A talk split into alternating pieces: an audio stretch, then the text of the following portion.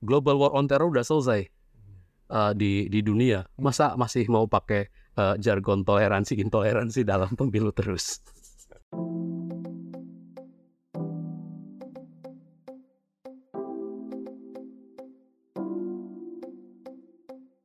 Selamat datang HI Friends, berjumpa lagi di podcast Hubungan Internasional yang dikelola oleh Departemen Ilmu Hubungan Internasional Universitas Gajah Mada. Pada podcast kali ini, kita akan membahas tentang sebuah buku yang baru saja diterbitkan karya dosen Departemen Ilmu Hubungan Internasional, Mas Lukmanul Hakim. Bukunya berjudul Islamism and the Quest for Hegemony in Indonesia.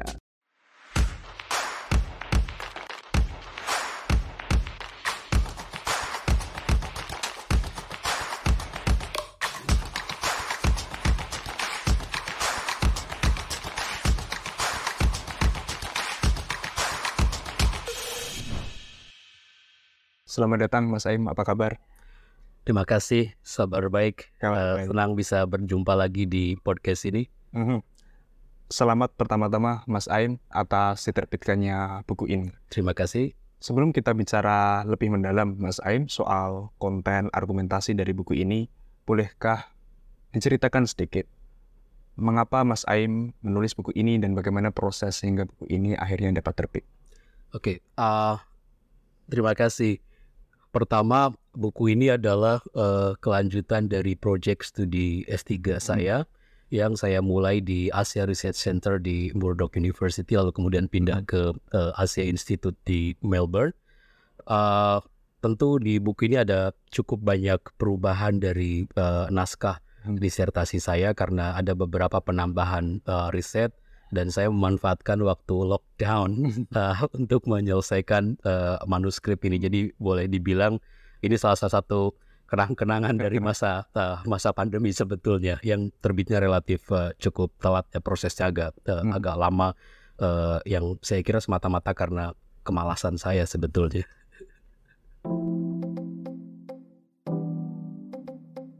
Eh, buku ini Mas Aim sesuai judulnya Islamism and the Quest for Hegemony in Indonesia. Pasca 9/11 banyak sekali kan sebetulnya kajian yang berbicara soal Islamisme, Ya. politik Islam baik di level global maupun di level Indonesia. Nah, pertanyaan pertamanya barangkali adalah apa yang membuat buku ini unik, Mas Aim? Apa yang membedakannya dari buku-buku yang lain? Uh, ya tentu pertama-tama bahwa uh, buku ini lahir dari uh, curiosity juga pada saat yang sama juga kekecewaan. Hmm. uh, kekecewaan atas uh, banyaknya literatur-literatur tentang uh, politik Islam uh, di Indonesia maupun di dunia uh, yang kebetulan menjadi bagian dari uh, global scholarship pasca uh, 11 September. Nah, uh, dalam konteks ini um, kajian tentang Islam dan politik di Indonesia lebih lebih khusus yang saya menjadi uh, fokus perhatian utama uh, dibentuk oleh dua dua setting besar. Hmm. Uh, pertama adalah setting yang sifatnya uh, dalam negeri, yakni uh, demokratisasi. Hmm. Uh, demokratisasi, uh, liberalisasi politik membuka ruang bagi Islam untuk berpartisipasi dalam uh, politik maupun dalam public sphere baik dalam bentuk uh, partai politik ikut pemilu maupun dalam uh, kebebasan yang lebih besar untuk uh, terlibat dalam uh, civil society organizations mewarnai apa kelompok-kelompok uh, pressures group dan uh, yang lain-lain yang ke dalam spirit demokrasi ini adalah satu satu satu keberkahan. Nah, pada saat yang sama, uh, relatif sama, pasca 11 September, salah satu imperatif dari global war on terror adalah ada kecurigaan uh, apa kecurigaan untuk melihat Islam.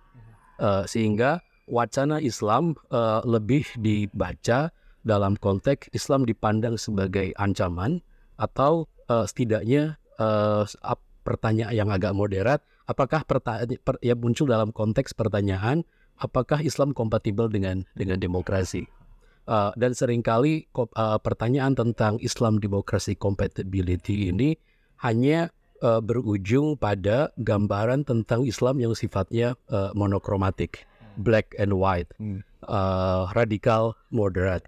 uh, civil, uncivil, uh, yang lebih banyak penjelasannya pada karakterisasi uh, atau profiling tentang Islam, baik itu berdasarkan ideologi, berdasarkan behavior, uh, berdasarkan aspek-aspek uh, yang lain. Mhm. Nah, uh, satu, yang kedua uh, perspektif yang juga cukup uh, dominan dari uh, kajian tentang Islam adalah perspektif yang saya kira cukup familiar dalam tradisi uh, partai politik, hmm. studi partai politik tentang inclusion moderation thesis, hmm. yang percaya bahwa dengan Islam uh, masuk di kompetisi uh, elektoral, maka dia akan dipaksa untuk uh, semakin terbuka.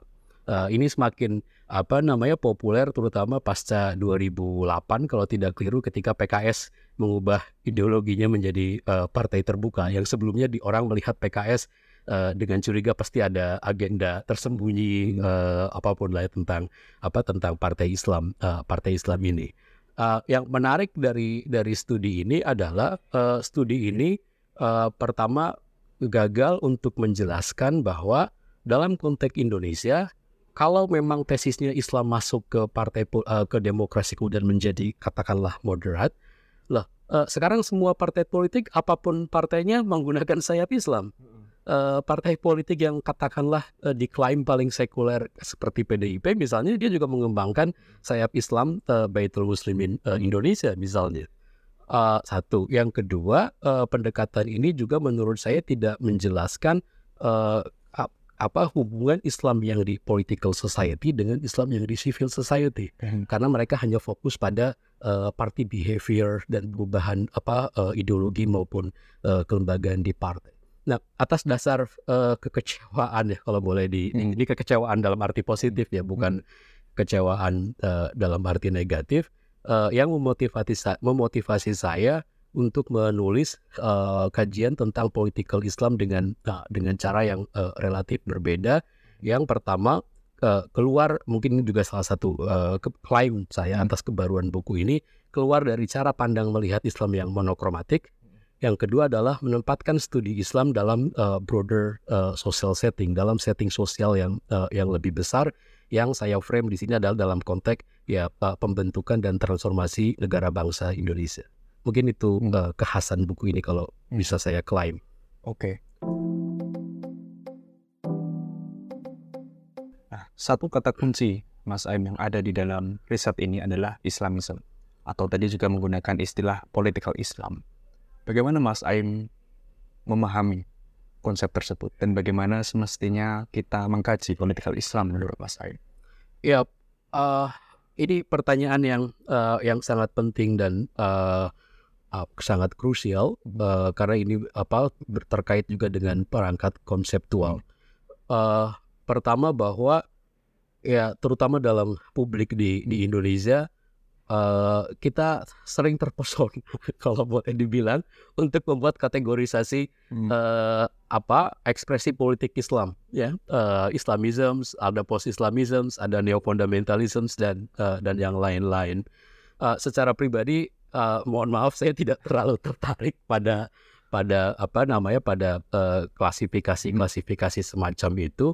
Uh, bukan hanya motivasi personal tapi juga saya kira ini pilihan uh, apa yang sifatnya konsekuensial dari perspektif yang saya gunakan yakni political discourse analysis yang menempatkan Islamism sebagai melihat Islamism sebagai political discourse. Nah, artinya apa? Uh, dalam tradisi uh, studi tentang Islamism misalnya uh, kalau boleh kita kita simplifikasi misalnya ada yang melihat uh, Islamism sebagai ideologi hmm. uh, yakni tentang uh, apa namanya uh, ad-din wa daulah tentang uh, Islam in the state sebagai satu satu kesatuan yakni orang melihat Islamism adalah mereka yang beraspirasi untuk uh, syariah untuk hmm. membuat negara Islam uh, dan yang lain-lain Uh, yang kedua, Ayang melihat apa namanya yang uh, on the contrary di posisi sebaliknya melihat uh, Islamisme uh, semata-mata sebagai instrumen, hmm. instrumen uh, politik, uh, yakni orang-orang uh, yang menginstrumentalisasi Islam untuk kepentingan uh, kepentingan ekonomi uh, politik mereka. Uh, jadi kalau di tesis buku ini saya saya sampaikan uh, buku ini berada dalam dua dua tegangan hmm. antara tesis tentang uh, Islamisasi politik, yakni Islam yang yang Islamisme yang dipandang sebagai bersumber dari ideologi, hmm. yakni mau mengislamisasi politik, uh, dan pada ekstrem yang lain ada politisasi Islam, pendekatan-pendekatan uh, politik ke ekonomi secara umum tesisnya adalah uh, berangkat dari pemahaman bahwa ya Islam adalah uh, epifenomenon ya uh, dari apa sesuatu atau ideologi atau apa pun yang dipakai uh, untuk apa namanya uh, kontestasi kekuasaan untuk accumulation of uh, power and wealth untuk akumulasi kekayaan dan akumulasi uh, kekuasaan. Nah, hmm. dengan melihat Islam uh, Islamism sebagai sebagai diskurs ini sebetulnya agak mirip dengan kajian klasik tentang Islamism yang ditulis oleh Oliver Waugh. Hmm. Uh, saya kira tahun 94 uh, The Failures of Political Islam yang melihat bahwa Islamism as a political project, Islamisme sebagai political project. Tapi berbeda dengan Oliver Waugh karena Oliver Waugh uh, menganggap oke okay, Islamism sebagai political project tapi membatasi uh, project untuk mengislamisasi negara untuk merebut uh, negara dan menjadikannya sebagai negara Islam yang kemudian uh, dia membuat klasifikasi yang kalau berorientasi ke negara sebagai Islamisme atau political Islam hmm. sementara yang pada privatisasi privatisasi Islam dia sebut sebagai neo fundamentalis.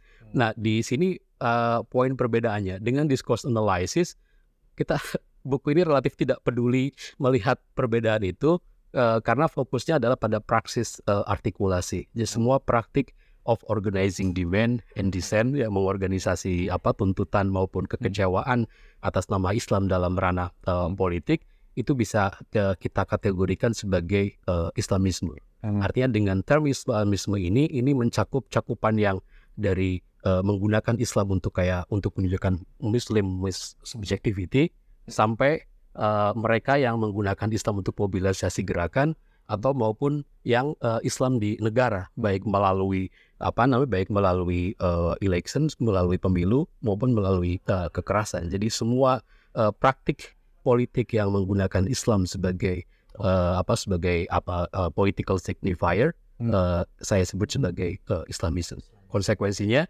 ini menjadi tidak perlu lagi membedakan antara yang Islamism dalam dalam wacana tentang Islamism ada yang Islamism dan post Islamism. Hmm. Yang menganggap Islamism itu politis, hmm. yang post Islamism privatisasi Islam itu dianggap sebagai apolitis. Bagi kita keduanya adalah politik. Hmm. Hmm. Oke. Okay.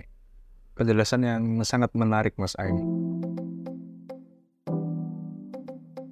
Dan satu hal juga yang ketika saya baca buku ini sangat penting dan sangat detail adalah bagaimana Mas Aim menggambarkan evolusi kalau saya boleh gunakan istilah itu dari artikulasi Islamisme sepanjang sejarah Indonesia dari era pra pas pra kemerdekaan, era kolonial hingga pasca demokratisasi.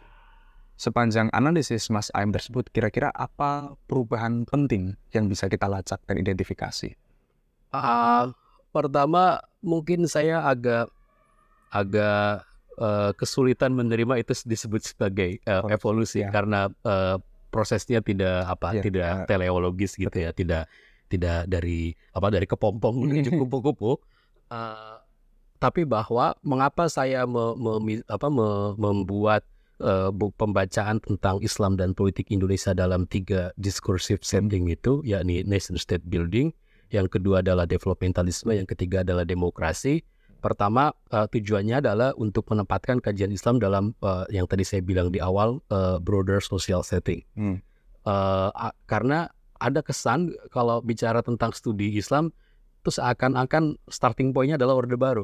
Hmm. Starting pointnya Islam adalah fenomena Islam dan demokrasi adalah uh, kalau bicara tentang Islam dan demokrasi seakan-akan starting pointnya adalah hmm. apa namanya jatuhnya uh, jatuhnya orde baru sehingga Islam kayak semacam menjadi post new order uh, phenomenon. Nah saya mau mau apa namanya uh, bermaksud uh, meninggalkan kesan itu untuk menjadikan uh, Islam dan politik dalam satu sapuan kajian yang hmm. yang lebih luas itu satu. Yang kedua uh, sa tadi saya bilang kayak saya kurang sepakat ini dibaca evolusi. Uh, yang saya tunjukkan di sini justru adalah uh, kompleksitas dan uh, kontradiksi dari praktik-praktik uh, uh, mengartikulasikan Islam dalam uh, different uh, social setting, dalam setting sosial yang uh, yang yang berbeda itu ya. Nah, uh, tentu di antara tiga itu ada yang sifatnya uh, berlanjut, ada yang sifatnya uh, relatif tidak tidak berlanjut. Kita bisa misalnya uh, melacak apa namanya uh, melacak genealogi Islam uh, demokrasi di Indonesia sebagai legasi sebagai warisan dari Islam di era developmentalisme. Hmm. Tapi saya relatif tidak tidak apa namanya terus terang saya akui di buku ini tidak menunjukkan ini sebagai penjelasan yang sifatnya kayak determinatif hmm. bahwa Islam demokrasi di era demokrasi ini adalah ditentukan oleh apa namanya oleh legasi atau warisan uh, warisan uh, orde baru. Uh, tapi saya lebih pada uh, menunjukkan apa namanya uh, kompleksitasnya dan hmm. kontradiksi bagaimana uh, Islam digunakan uh, dalam satu setting ter tertentu dan uh, bagaimana Islam uh, shaping atau mempengaruhi uh, kontestasi kekuasaan dan mewarnai politik Indonesia dalam uh, different uh, dalam apa namanya uh, sejarah politik yang uh, di fase-fase yang berbeda itu. Hmm. Hmm. Satu argumen yang cukup krusial saya pikir Mas Aim adalah bahwa Islamism mengalami hegemonic failure, ya. Kegagalan ya. membangun hegemoni kalau saya boleh ya. terjemahkan ya. dengan cara itu. Apa yang Mas Aim maksud dengan argumentasi itu? Ya, ya di tesis tesis saya ya uh, betul. Saya kira saya mengafirmasi cara cara baca itu bahwa uh, buku ini menunjukkan bahwa uh, Islam justru mengalami uh, kegagalan dalam uh, apa proyek uh, hegemoni mereka. Uh, pertama, ini juga respon terhadap uh, cara pandang yang melihat uh, Islam dari studi-studi uh, keamanan yang sangat dalam tanda petik uh, alarmis gitu ya, hmm. bahaya Islam, hmm. whatever macam-macam itu. Uh, justru ini menunjukkan kegagalan hegemoni, alih-alih menunjukkan kekuatan hegemoni ke Islam di di Indonesia.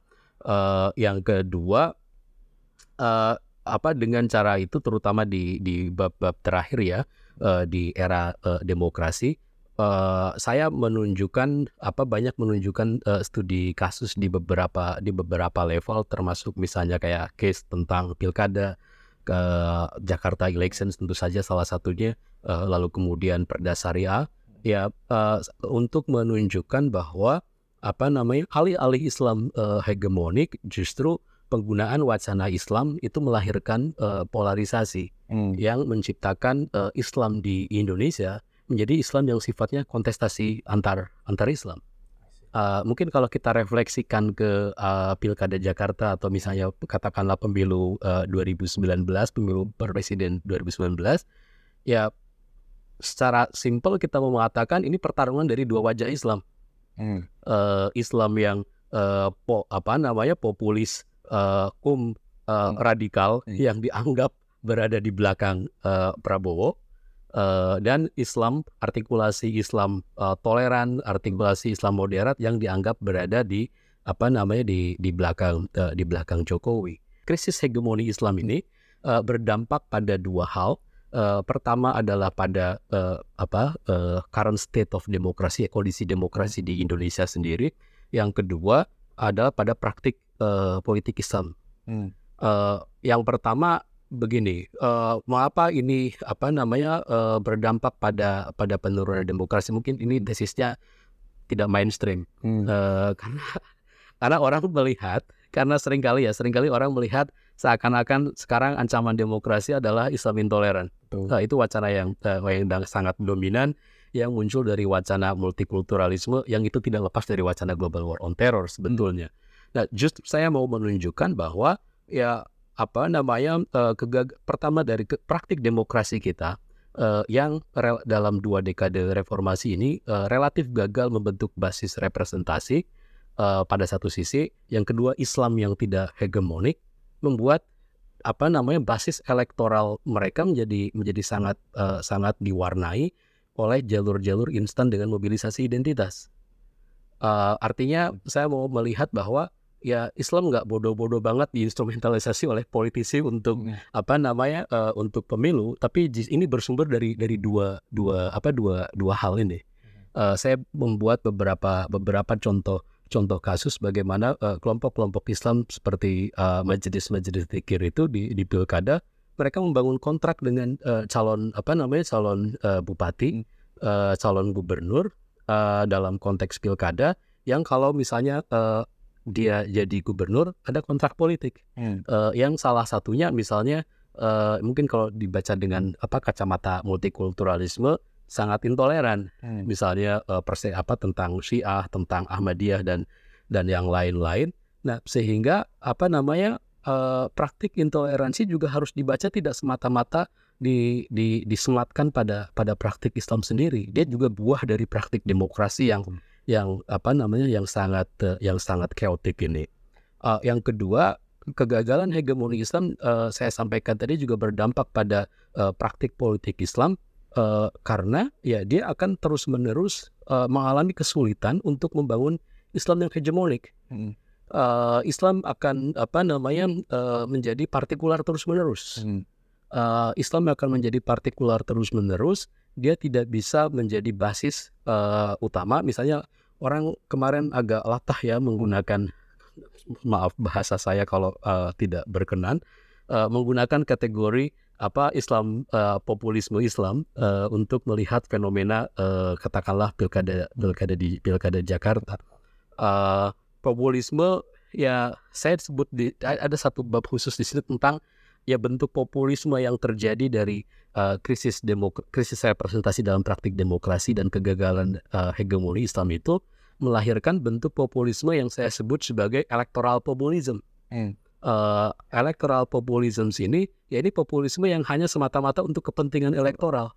Eh, jadi kalau populisme dibayangkan sebagai apa kelompok mobilisasi apa cross alliance antar kelompok-kelompok atas nama rakyat melawan melawan elit, ya ya elitnya ada di elit di mana-mana menjadi bagian dari dari mereka. Kita lihat misalnya di pilkada 2019, ya di sini juga ada cukongnya, di sana juga ada cukongnya. Jadi tidak tidak menjadi apa tidak tidak menjadi eh, mereka akan kesulitan apa kelompok-kelompok Islam eh, kesulitan membangun hegemoni untuk menamakan diri sebagai bahwa ini adalah kekuatan umat katakanlah ya eh, kekuatan umat melawan eh, oligark yang dianggap sebagai dalam dalam diskurs mereka yang dianggap sebagai eh, pihak yang bertanggung jawab atas marginalisasi sosial ekonomi yang eh, kaum muslim alami di di Indonesia. Karena bicara banyak soal pemilu, Mas Aim, pertanyaan terakhir dari saya. Berdasarkan analisis Mas Aim ini, bagaimana proyeksi Mas Aim mengenai peran dan pengaruh Islamisme dalam tahun pemilu 2024? Uh, pertanyaan agak agak sulit Uh, karena apa wacana tentang itu uh, saya kira sekarang belum belum belum terlalu mengeras. Betul. Uh, tapi saya kira ada sedikit uh, kemajuan lah kalau boleh kalau boleh dibilang dalam arti ya karena orang kemudian pertanya saya se- sering mendapat pertanyaan serupa apakah Islam akan mewarnai ini. Jadi ketika mau menanyakan Islam mewarnai ini seakan-akan apakah akan terjadi aksi 212 uh, mobilisasi yang semacam itu. Saya kira uh, isunya bukan bukan ke sana. Hmm. Uh, tapi soal bahwa bagaimana Islam akan diartikulasikan Hmm. dalam kontestasi politik 2024 Hmm. uh, saya sebetulnya uh, ber- berharap ya uh, berharap bahwa ya tentu tentu Islam akan ya sebagai ya secara sosiologis lah. Artinya mayoritas Indonesia apa namanya Islam tentu Islam akan akan berperan. Tapi apakah bentuknya adalah bentuk yang sifatnya exclusionary seperti di 2017 atau atau yang lain? Nah saya melihat mungkin agak bergeser lebih baik sedikit. Uh, bergeser lebih baik. Dan itu saya kira akan sangat tergantung pada bagaimana Islam dipolitisasi. Hmm. Uh, maksud saya begini, uh, katakanlah uh, ini apa namanya uh, ideal contestation yang saya saya bayangkan dari dari dari pemilu 2024 ya. Hmm. Uh, kalau pertarungannya adalah katakanlah uh, Islam yang pro social justice Hmm.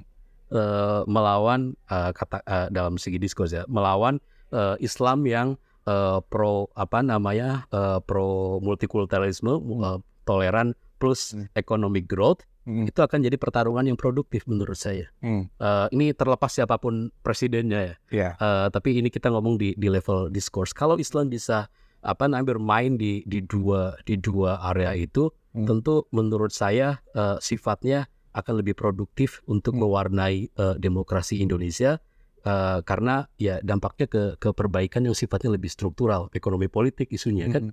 Hmm. uh, tidak ke apa namanya dampak yang sifatnya polarisasi sosial atau uh, atau etnik hmm. uh, seperti di 2019.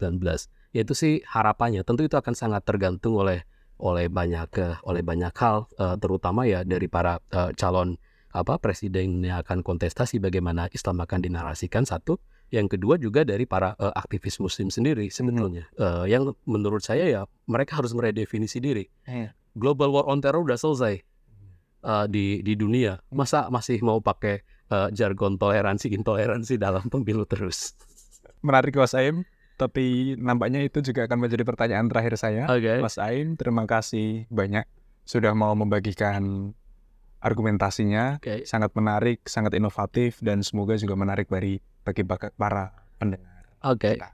Oke, okay, terima kasih kesempatannya. Hmm. Uh, sampai jumpa. Ya, terima kasih. Sampai jumpa.